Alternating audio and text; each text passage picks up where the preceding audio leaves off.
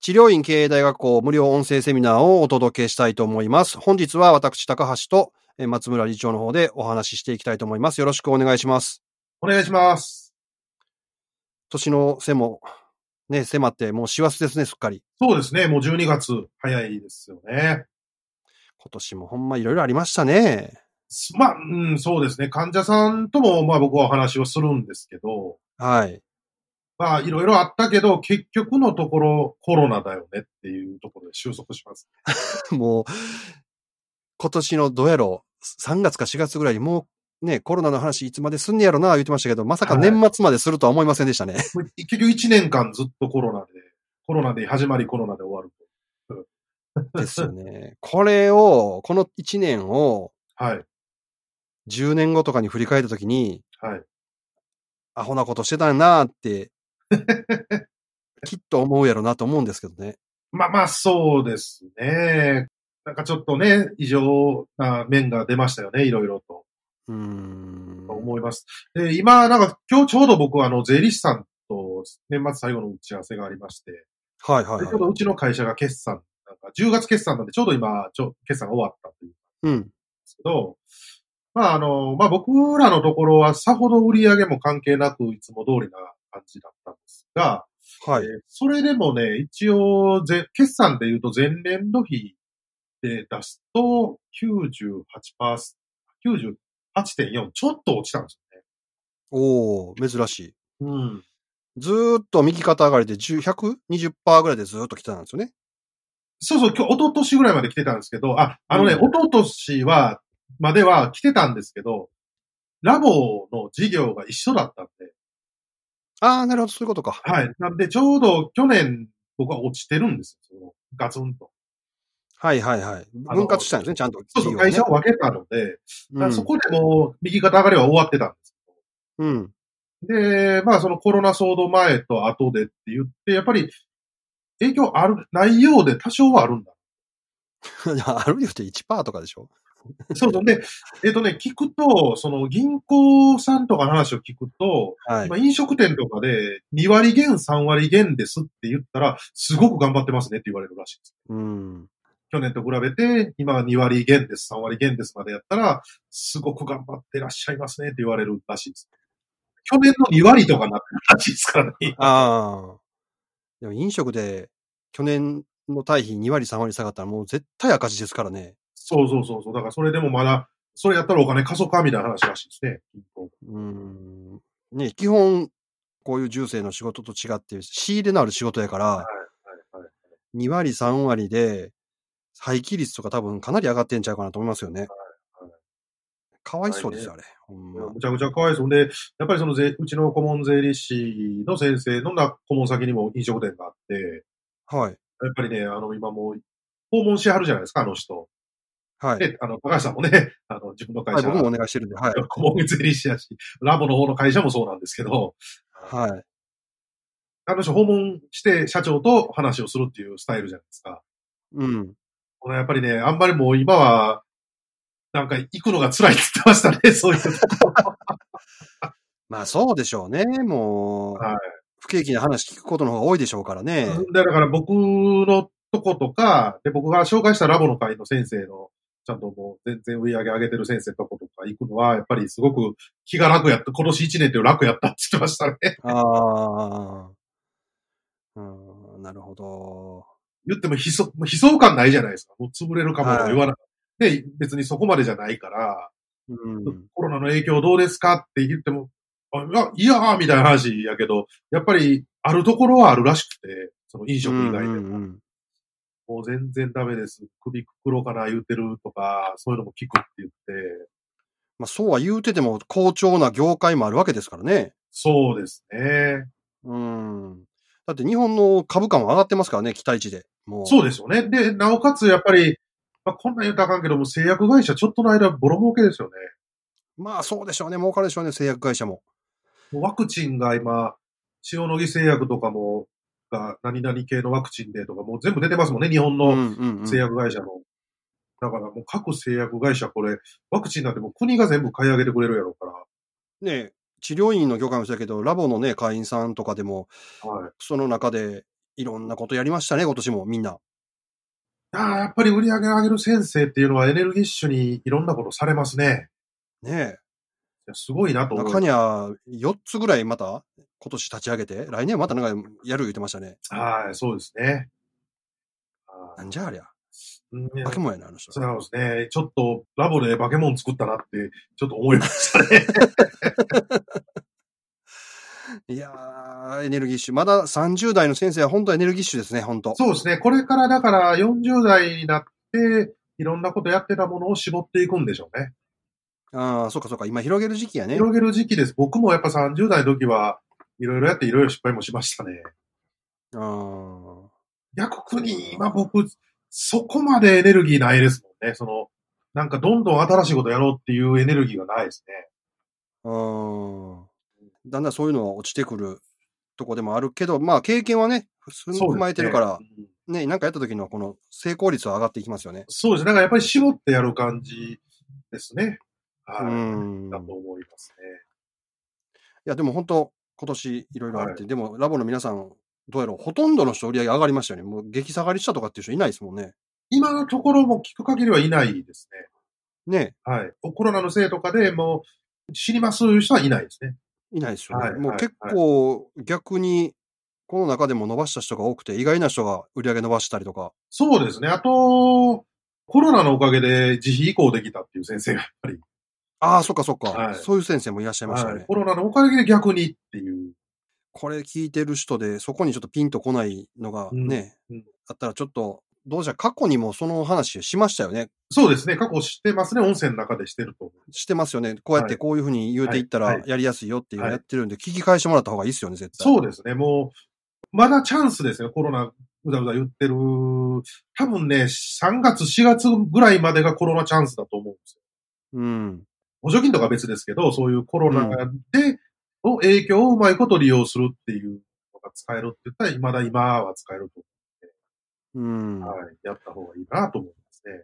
ですね。もう、もうでもほんま最後チャンスですね。だからはい。本当にそうですね。僕ら、春先とか夏ぐらいにこれもうチャンス、もう今ですよって言ってたけど、こんな長引くと逆に思ってなかったですからね。そうですね。うん。びっくりですよね。本当ね。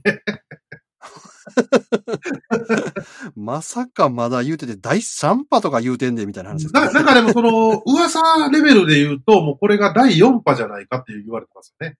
ああ。それはあの、何でしたっけすごい研究してる人が、こう去年の夏ぐらいにもう武漢ってコロナが出てたあ、はいはいはい。もうね、先にね。うんうんうんツイッターと。かあの見てて研究してる人が、はい、言うてました衛ね星。写真撮ってて、だからもう実は第1波がその夏にあって、うん。第2波があの年末、去年の年末だったと。うん。僕らが騒ぎ出した頃ですよね、日本人。そうそうそうそうそう、うんあれが第2波だった説っていうのが、ね、すごいありますね。うん。その頃ちょうどアメリカでものすごい流行ってて、はいはい。インフルエンザがすごい今年は流行ってるを言ってたんが、あれ全部実は新型コロナだったんでし ょっていう説がね、はありますよね。だからわかんないですけど、今頃なんで中国は俺ら悪ない冷凍食品についとったんやとかわけわからん。い。いギャグ冴えてるなぁや、中国ってギャグのセンスありますよありますよ。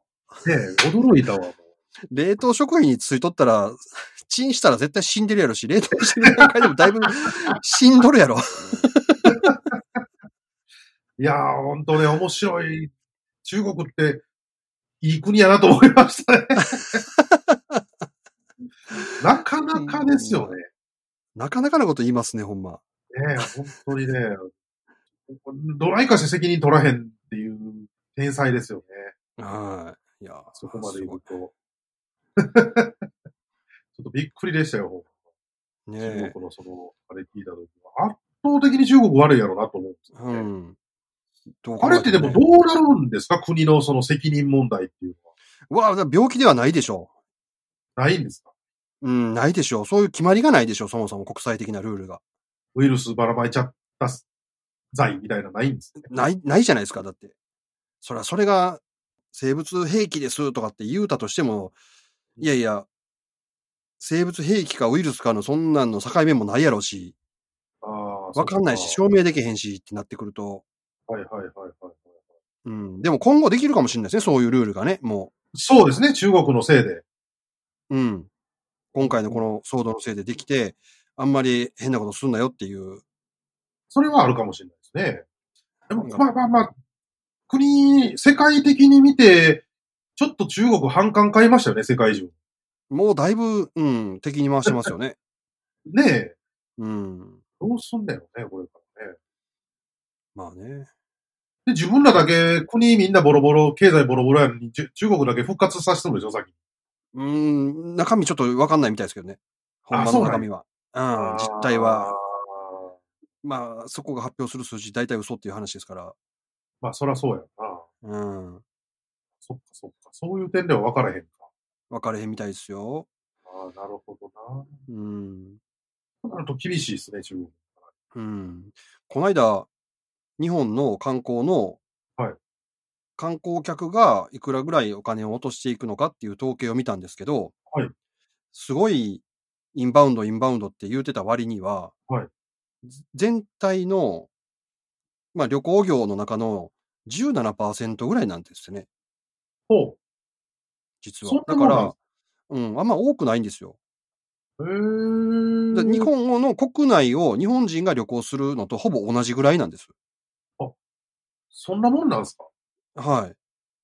で、多いのは日本人が海外に行くはいはいはいはい。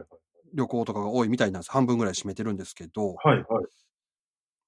インバウンドでってそんな多くないみたいですね。まあ、とはいえ、それ17%も売り上げ落としたらい厳しいのは厳しいとは思いますけど、ではいもはいはい日本人が頑張って旅行すりゃ、なんとか GoTo でやればないいるかほらど。ああ、なるほど。だから GoTo やりやった。うん。へいやえ。いや、まあまあまあ、ちょっと治療院とか話離れてき離れてきましたけど、はいではいはいも、来年早々までこれが続くとしたら、まあさっきの話戻すと、もう慈悲の移行できてない人についてはもう絶対今やと。あ。もう絶対、もう言ってもまあ今年末だから、どうせうん。まあ保険でメインでやってるところって結構売り上げ、もう苦しい年末なんちゃうかなと僕は思うんですよ。あーせっかくやったらそれをいつまでもね、なんかしんどいわって言ってないで、自費のことをやっていく、いや行って来年ぐらいからでも、ちょっと自費治療ね、入れれるようにしたらいいんじゃないかなとも思いますし。でも、俺ちょっと思うんですけど、はい、あの、何人かの人の話聞いててね、はい、はい、いやいや、うちは保険プラス自費でやってるから、まあ自費もやってるっていうはい、はい、はい。勘違いしてる人もたまにいませんあ、いいますね。アホみたいな人も。 顔みたい言うとあれやけ ど、でも、僕らが今自費言うてるのはそういう意味ちゃいますよね。完全に自費でやるってことですよね。保険一切使わないっていう自費ですもんね。そうそうそうはい、はい。で、そもそもなんでそれを言ってるかっていうと、単に僕は経営テクニックで自費移行しましょうとか言ってるんじゃなくて、うん。元々の趣旨っていうのが、その柔道整復師がやっぱり不正をなくしそうという話だったんですね。うん。で、実は肩こりとか腰痛とか、外傷じゃないものを保険請求、外傷っていうことで保険請求してる以上は、保険プラス自費にしても罪は一緒なんですようん。とか、保険ってついたらもうダメですよね。はい。だから、肩こりを今までやったら保険だけでやってて、窓口で何百円っていうのを、1500円とかにする代わりに、例えば V をね、3V 請求してたのを 2V に変えたりとか、要するに摘発されにくいようにはするけど、けどやってることは不正じゃんっていう話はい。で、なので僕は言ってる自費に切り替えるっていうのは不正をなくすっていう意味なんですうん。だからそんなに結局やってること不正なんで、その保険プラス自費。はい。根本的にリスクが高いですよね。たまにいらっしゃいますもんね。本当に。それで自費でやってるっていう人。聞いていったら、保は険いプいラまスすね自費やんけっていう人ね。そうそうそうそうそうそうそうそう、おられますね。まあ、何しかその、保険請求っていうのをなくさないと、保険で請求できるのは慢性疾患ダメですよって僕、素人でもわかるような話なんですもんね。そうそうそうそうそう。うん。そうなんです。だからちょっと勘違いもししてた人いたとしたら、その人も直してほしいですね。もう今のこの機会に。そうですね。だから、まず自分が不正請求してるよっていう認識を持ってほしい。あはい。ーじゃないとなんかね、どうも純正指令の日数足さなかったらいいとか、うんうんうんうん。昔からやってたことだったし、かなんで俺らがやったらあかんねんみたいなノリのとこもあるんで、うん。その日数さえ来てない、か患者さんが来てない日に来たっていうふうにしなかったら不正じゃないみたいな思ってる先生はまだおられるんですけど、あーもうそもそも症状を見てる症状によってもう違うんですよって話ですよね、もうね。昔はね、不正でそれだけでは挙げられなかったんですけど、最近のいわゆる構成局の取り締まりのやつ見てると、結構その置き換え請求だけでも挙げられてるんですなるほど。よ。うんだから要するにその協定外、協定外って協定で決められてるんで、協定外の傷病に対しての施術をしたものを協定内に置き換えて請求していたっていうのだけで、え、それだけない、日数とか足してないんやあーなるほど。 っていうの、プラス、あの、僕が最後の方、保険使ってた最後の方に出てきた、初見相談支援料50円っていうのがあって、何それ ?50 円。そう、50円、50円なんですけど、初心時になんかちゃんと保険の制度とか、そういうのを説明したら50円もらえるんです子供のダチンやな。よ。そうそうね。僕ね、それね、請求したことなかっはい。た。で、レセコンってあるんで、はいみんな自動的に入るようにしてるんですけど、チェックつけて入らんように、算定せんようにしちゃったのはあ、はあはあはあ、でそれなんでや言うと、肩こりとかいうのは保険効かないよっていう説明をして、したものが50円。はい。そう引き換え請求した時点で、それを不正に請求したことになある。もう50円。なんか僕これすぐトラップって分かって。いあ、はいはいはい。や、案の定ね、やっぱそれをね、全部書かれてます。はあ。初見時相談支援料を、あの、不正に、説明してないにもかかわらず不正に取得していたって書かれてるんですよね。はあ。言い方だけど、たかだか50円です。みんな、50円予算もらえると思って 請求したわけですね。そうそうそうで僕はもうそれを一切やらへんかったんですね。あー自分が保険扱ってる時はも。案の定、やっぱり罠なんですよ。なるほどな。おもろいな。 そうそうそう。ちょっと考えりゃわかるやないかいと。まあ保険のそういう、ね、ちゃんと制度を説明して、 それでもらえるお金って、それ不正請求してたらあかんやんっていうね、その、肩こりとかで請求してるのバレた時点で、お前ちゃんと説明してないやろっていう話やんっていうので、だから矛盾をはらんでることに気がつかないっていう、この、受税士のバカさ加減やばいっすね。すごいなと思って。なんで、結構その罠っていうのがいろんなところにあって、実は。はい。なんで、で、えっとね、実はもう11月から決まってるのが、きあ今年の11月からもう大体流れが出てきてるのが、いわゆる健保組合、はい。企業の健康保険ですね。は、償還払いに重接種を変えるっつって。召喚払いってどういうことですか本来償還払い、療養費っていうのは償還払いで、まず10割かかった料金10割を払います。はい。えー患者さんが。はい。で、それを、患者さんが後で役所に申請して、役所なりその保険者に申請して、う7んえー3割負担やったら7割返ってくるようにする。うんうんそ。れが償還払い制度って言うんですけども、はい。それがめんどくさいっていうことで、重生士側が代行して請求している状態なんですね。はい。それが受領委任払いっていうやつなんですけど、はい。だから患者さんからは3割分しかもらわずに7割分を保険者に僕たちが患者さんの代わりに請求するっていう、うんうん要するに委任されて請求するっていう形。うん。うん。で、それをしてるから不正がなくならないんだから、受領委任払いに戻したれと。っていうので、健保組合の方からその動きが出てきてて、はい。会社の何ぼかの会社は、もう今、受領委任払いができないとおいう話になってるらしいんです。僕ももう使ってないんでわかんないんですけど。うんうんうんうん。はいもうどっちにしても自費にせなしゃあない流れですね、これもう。そうですね。で、これがうまいこと言って不正がなくなったぞってなりゃ、それは、行政の方も、もうそっちにしたろかと。なるでしょ、でもそれ。はい。で、えっ、と、僕何回も言ってるその、よく保険が、重生の保険なくなるって言ってるコンサルとかもいるんですけど、はい。それなくすんか、大変なんですよ。議員立法で、柔道整復司法で、もともと柔道整復したあんまマッサージ指圧、鍼灸、柔道整復、同じ法律だったんですけど、うんそ。こから重生だけが独立して、柔道整復司法っていう法律ができたわけですね。はい。でそれは議員が動いてくれてるんで、多分議員立法なんですよ。はい。うん。はい。ということは、それ変えようと思ったらまた議員がいるんですよ。はい。だから、その重生司法より上の法律を作り上げるか、それそのものを変えるかじゃないですか。はい。ってなると、議員がが動くとなっても、わざわざ票をなくすようなことはさすがに議員も動かないじゃうん。ないですか。で、整形外科医とかが保険効かさんように使用しようと言ってるけど、やっぱりそこは議員は動かないし、政府もそれだけでメリットがすごいないから動かないわけですよね。うん。なると、やっぱり保険はなくならない代わりに、その、受領委任を償還払いにするせえへんっていうのは、ある程度の、その保険者同士の中での裁量でできる範囲はやっちゃえるから、まあ、実質上使えなくするってことですよね、もう要は。そうそうそうそう、そういうことは可能かなとうん、確かにい。う気はしますね。うーん。いや、コロナで大変やったところに、さらにそんな制度上の問題が来たら、もう保険でやっていけませんな、ほら。ねえ、分かりきってたことなんですけどね、もう何年も前の話で。